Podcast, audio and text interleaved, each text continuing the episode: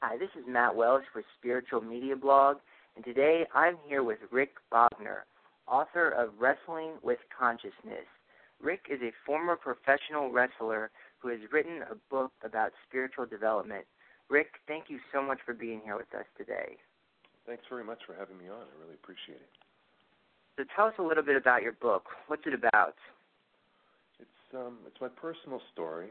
Uh, it's a long journey about an ex-professional wrestler who was forced to leave behind the only life he knew, and he had to adapt to normal life after the game of professional wrestling. I did this through the practice of Buddhism and other spiritual studies. It was an uplifting and liberating journey of compassion and of finding self-love, love for others, after walking a dark and heavy path.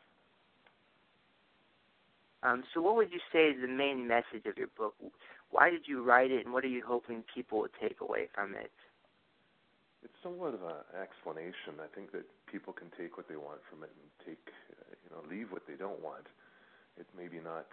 Um, everyone's a little bit different, right? So, male or female age category wise, but hopefully there's pieces in there for for everybody. And uh, it's an explanation of how we as humans can get away from the dark side of life if we're in a, not so great spot, and, and sort of spot a light at the end of the tunnel while we're in a little bit of despair. I guess is the best way to explain it. I'd broken my neck back in 1999 when I was wrestling over in Japan, and um, didn't really know what to do with myself afterwards for for a few years, and uh, it wasn't wasn't a very fun time in life. So there are tools that I use to that have worked for me, and I'm suggesting them in the book. And this is as I attempted to climb my own sort of inner mountain with mental strength and resolve. You have to you have to hunker down sometimes and, and grab onto these things to try to pull yourself out of a, a negative mental state. Wow. Um, what was it like um, being a professional wrestler who was also interested in uh, spirituality and some of the maybe challenging times you went through? What, what were those like? Um, you know, at the time, I blocked spirituality. Um, I felt that life should and could be different, but my life and environment at the time wouldn't allow for it. I, I had to play the role, sort of, as a wrestler and in that group of people in order to be a success. The fans wanted you to be a certain way. The promoters wanted you to be a certain way. There was a, a stereotype with the other wrestlers as well that we all had to be one certain way. I guess it's sort of um, when you take on a job position as well that everyone has to act politically correct and they have to do this and be there from nine to five and and they're not the person that they they would be when they come home to their their family or their friends afterwards with a more of a free mentality. So I, I at the time let myself and my family down, pushing myself to be a tough kind of uncaring stereotype and it was considered a sign of weakness to be carrying compassionate in that industry. So you learn to be passive aggressive, unfortunately, and, and not show your feelings. Never open up and never trust anyone at that point, and to be in solitude a lot. I had senses of a higher path, and felt a bit, you know, a gut pull toward reaching for deeper meaning, but the competitive, superficial environment I was immersed in sidetracked me. So that being said, I was always in a, a natural gravitation towards compassion and peace in life. And at that point, it was just a feeling and a draw, though. I didn't really um, practice anything at that at that time, even though I had it in my mind. Wow, it sounds like that was quite a spiritual challenge to take on. Um, one thing you did mention was that you move from a life of ego, aggression, and being things and task oriented to one of egolessness, compassion, and deeming deeper meaning oriented. Um, did you find that difficult, and how were you able to do that? Yes, it was really difficult. Uh, you, get brainwashed after so many years of doing something, especially when it's that extreme.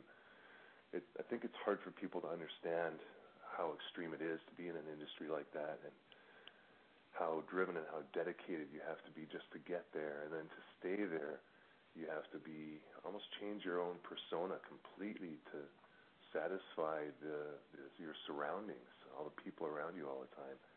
So it was a really slow process, when you come from a way of life where your value as a human being is judged by how physically powerful you are and how aggressive and dominating you are, uh, your worth as a human being is how many fans did you draw me and how much money did you make me.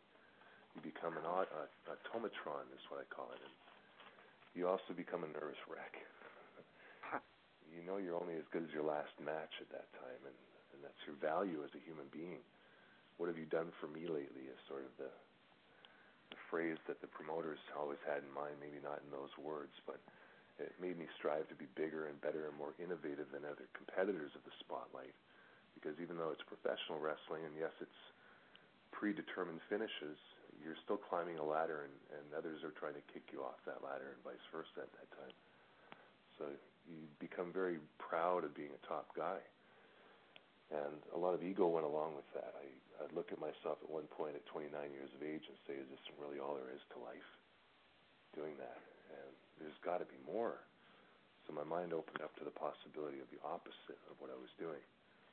And if all this ego stroking was making me miserable, which I was at the time, the last couple of years that I was involved in professional wrestling, I was just not not a happy person at all. Um, I knew that the opposite would make me happy. I just didn't know how to get there.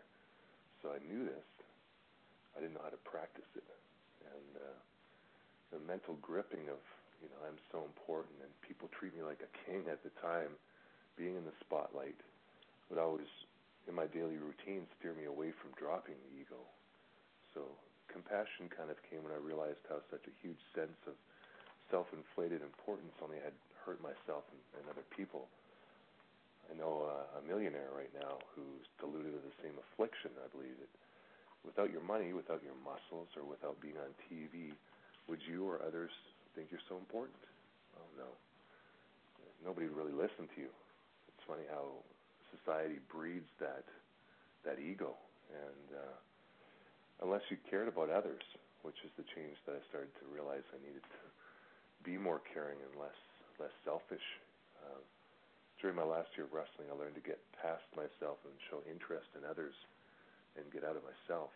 And I read philosophy by Plato at the time and uh, the book of the Buddha afterward and made a practice to be interested and show empathy towards others, which I'd always felt but never had been really allowed to show. It's hard to do when you're in that spotlight. That. Wow, it, it sounds like uh, quite a shift in your way of uh, thinking and being um, how did you balance letting go of your aggression and ego and being things and task oriented with still following your passions and trying to achieve your goals, especially some of your goals as a professional wrestler?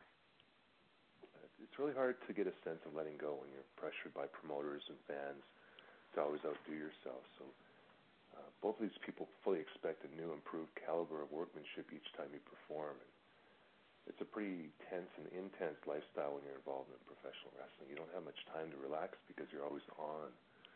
And when you do have time, you, you can't relax. Your body won't let you. Your mind's always wound right up. And you really have to come to the conclusion that I need to get out of this business to be who I want to be.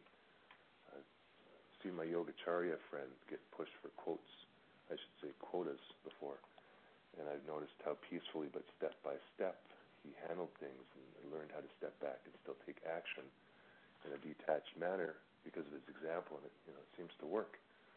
Passion's good, but anything to excess gets unhealthy after time, and you can become a workaholic or a sex addict, for example. You know, you can be passionately in love or passionately angry, and they're both just one step across a very thin line. They're the opposite, but so close. So you just have to be honest with yourself, and, and that can be hard too if you're trying to change your patterns. And pay attention to your gut. If it feels bad, it usually is bad. And then the other step is to find the antidote. Yeah, there, um, there's some good good words of advice. Um, what uh, initially sparked you to find a more spiritual path or deeper meaning in life? Um, I'd say that I, I had to develop a yearning to escape the emotional suffering. You know, being on the road a lot, there's a lot of loneliness, and you have a a big ego, but I would always compare that to a fragile ego. I think they might be one and the same. You don't want to ever have your your big ego or your big manliness to be broken down. So um, you know, there's a lot of ignorance in that, and with practice of Buddhism, I had the right answers to my questions at the time. It gave me really good answers that I could use as tools, and um, I just felt like I was on the right path, and I continued it. Were you able to use what you learned from Buddhism and your spiritual practices to help you maintain your focus needed as a professional wrestler, or like how were you able to let go of some of your aggression and still maintain that, that focus needed to perform at a high level? I think uh, I might have sent when we talked last or emailed last. I may have, may may have kind of confused things for you because as a professional wrestler, I didn't.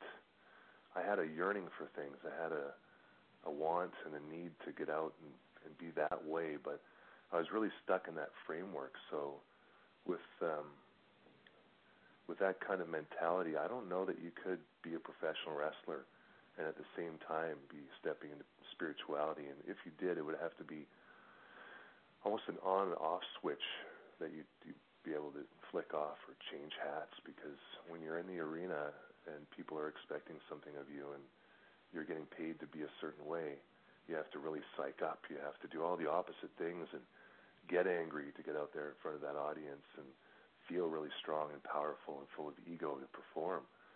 It's really the polar opposite, but I think one of the things that helped me out was that I, I knew that far into things with all that aggression and anger and ego, lack of compassion, all that selfishness. I knew that it wasn't healthy, and I knew I wanted to do the exact op- polar opposite.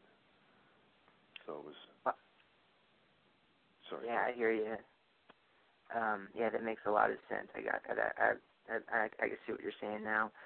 Um, what advice would you have for other people who are aggressive or who have jobs that require them to be aggressive or they believe requires them to be aggressive, um, but they themselves would like to live a more compassionate lifestyle?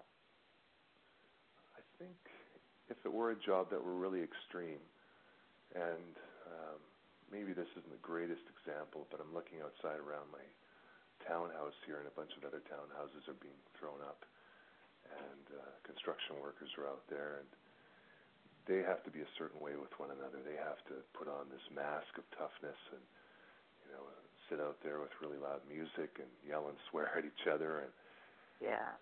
Not that that's not fun for some people. Sometimes everyone likes to let go, but it seems like they're pushed into that category by everyone and everything around them to be that way and they might just want to really consider about getting out of that industry to start.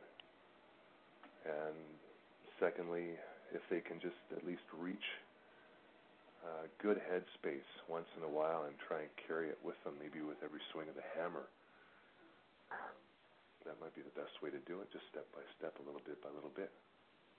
Yeah, that sounds um sounds like good good advice. Um, well, Rick, we really appreciate you being here with us today. Do you have any closing remar- remarks or last words you want to leave our listeners with? Well, I'd just like to thank you for the opportunity, and I'd really love to have as many people as possible get this information right now. That's why I'm so excited about my new book, Wrestling with Consciousness. And it's a lot of really trying to project into the future uh, that you can be how and who you want to be. You just have to try. You have to work on it, and you have to be conscious and take step by step on that journey to try to become that person that you want to be. Oh, that sounds great. Is there um is there a way that people can get wrestling with conscious or consciousness, or maybe get a hold of you if they want to learn more about the book? Sure. The best way right now is Rick Bognar, B-O-G-N-A-R, at shaw.ca. And I'm just in the process right now of having it edited. And uh, there are two editors, sorry, two publishers right now that I'm speaking with, and I haven't decided who to go with yet. But um, I'll have it published fairly soon here. I just don't have an exact date, but I can also post that. I have a website that I'm just getting up, and it's Razor Rick Titan. That's the name I, I went under before. Uh, dot com. Razor as in razor blade, and Rick as in my first name, and T I T A N was the wrestling name that I used in Japan and in Canada. So that's going to have a, an order form on it in time here too. That sounds great. Well, um, keep us posted, and we'll keep our listeners posted when the website is up and when the book is available. Because um, that sounds, I think it sounds like a book that everyone needs to, to to read, especially people who maybe in industries or jobs that um, are require them to be maybe a bit more ego driven than they'd like to be. So um, we really appreciate your time and you being here with us today. Thank you very much. I, I really enjoyed it. All right. Thank you. Okay. Thank you.